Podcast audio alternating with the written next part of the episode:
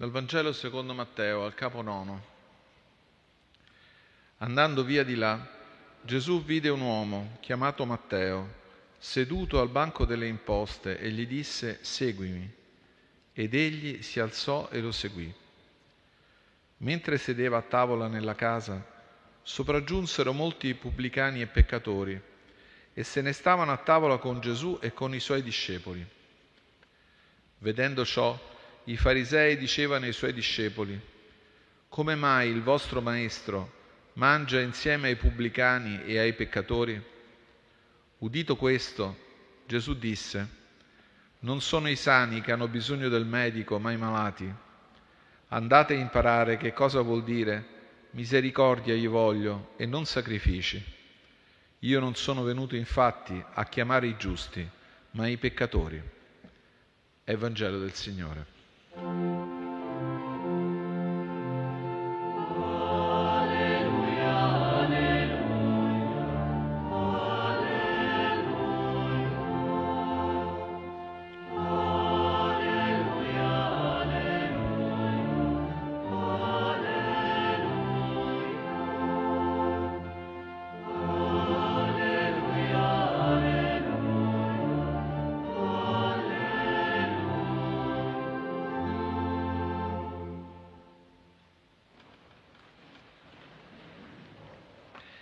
Cari fratelli e care sorelle, come ogni sera ci riuniamo in preghiera qui nella Basilica di Santa Maria in Trastevere e oggi siamo lieti di accogliere tra noi il Vescovo di Hong Kong, Monsignor Stephen Chow, che salutiamo con grande amicizia.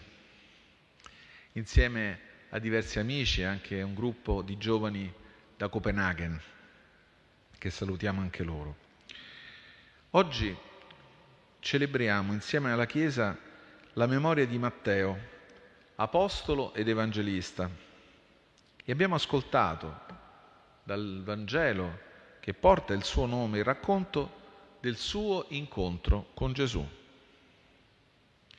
Matteo, come anche gli altri evangelisti, non vuole addolcire il racconto del Vangelo.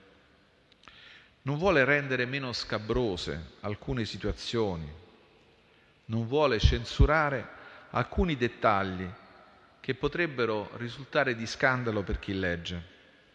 Al contrario, Matteo, come anche gli altri evangelisti, non ha paura di mostrarsi per quello che era al momento del suo incontro con Gesù. Si descrive infatti come un uomo chiamato Matteo, seduto al banco delle imposte. È una frase asciutta, ma descrive un mondo e anche un insieme di problemi. Matteo era un pubblicano, un riscossore delle imposte, una figura, si potrebbe dire, istituzionalmente sbagliata, sia da un punto di vista religioso che politico e sociale.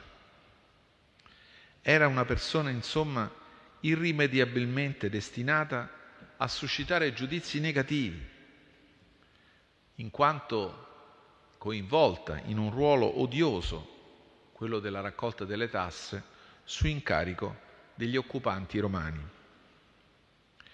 Gesù vede quell'uomo seduto al banco delle imposte e gli dice: «Seguimi». E Matteo si alzò e lo seguì. Ci si potrebbe chiedere: ma non è forse la persona sbagliata? Una persona sbagliata da coinvolgere nel gruppo dei discepoli? In fondo, chiamandolo a prendere parte al gruppo dei dodici, Gesù non compiva un'imprudenza, esponendosi a critiche e a facili giudizi? Istintivamente, in fondo, ci troviamo, come spesso succede, a capire, un po' anche a condividere, le obiezioni dei farisei. Ci sembra, usando quello che crediamo sia semplice buonsenso, ci sembra che cominciare proprio da una persona con una situazione così complicata sia in fondo cercare problemi. C'era tanta gente che incontrava Gesù. Perché chiamare proprio un pubblicano a seguirlo? Non è esagerato?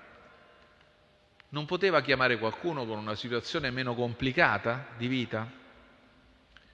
In realtà, Gesù sa benissimo quello che fa e chiama Matteo proprio perché conosce le contraddizioni della sua esistenza e vuole strapparlo a un destino di isolamento e di odio, di uomo benestante e detestato, costretto ad una vita inaridita e senza amore. Gesù vuole mostrare anche attraverso la storia di Matteo che è venuto a proclamare un tempo di grazia e di salvezza aperto a tutti, anche alle persone in situazioni apparentemente irrisolvibili come quella di Matteo. Gesù non vuole giudicarlo, vuole salvarlo, al contrario dei farisei che si accontentano di sentirsi superiori a lui, un chiaro peccatore incallito. Ma quella chiamata, quella chiamata di Gesù a Matteo fu un atto di misericordia che Matteo accoglie e che per questo lo apre alla gioia. Infatti, l'Evangelista ci parla immediatamente dopo di questa chiamata di Gesù seduto a tavola insieme a Matteo e a molti pubblicani e peccatori. Viene da pensare al banchetto organizzato dal padre per accogliere il figlio prodigo, andato lontano e ritornato. Ed anche qui, come nella parabola riportata da Luca, c'è chi protesta per quella festa fatta per accogliere chi era perduto ed è stato ritrovato. Dice l'Evangelista: vedendo ciò i farisei dicevano ai suoi discepoli: come mai il vostro maestro mangia insieme ai pubblicani e ai peccatori? È proprio questa la novità del Vangelo, che qualche volta sconcerta anche noi, quando perdiamo la coscienza che il, che il Signore ci ha chiamati tutti, mentre eravamo anche noi seduti al banco dei nostri affari, al banco del nostro egoismo, come Matteo. La misericordia donata da Gesù è accolta con gioia quando siamo coscienti della nostra vera condizione, come fu per Matteo.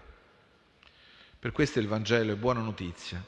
Tutti, nessuno escluso, possono essere toccati nel cuore dalla sua parola e cambiare vita. Gesù, di fronte alle obiezioni poste ai, suoi, ai, ai discepoli, risponde lui stesso: non sono i sani che hanno bisogno del medico, ma i malati. E riprendendo un tema della predicazione profetica di Osea, aggiunge: misericordia io voglio e non sacrifici. Misericordia io voglio e non sacrifici. Dio non ci chiede una ritualità vuota, ma ci chiede un cambiamento di vita che ci apra alla misericordia dopo avere ottenuto misericordia. Matteo continua con il Vangelo che porta il suo nome a presentarci la gioia di un Vangelo che cambia la vita, aprendola a un futuro di comunione e non di solitudine. Anche per ciascuno di noi, allora, oggi, risuona la parola di Gesù, rivolta a Matteo: seguimi. Ascoltiamola e poniamoci anche noi alla sequela di Gesù per comunicare il Vangelo agli uomini e alle donne del nostro tempo.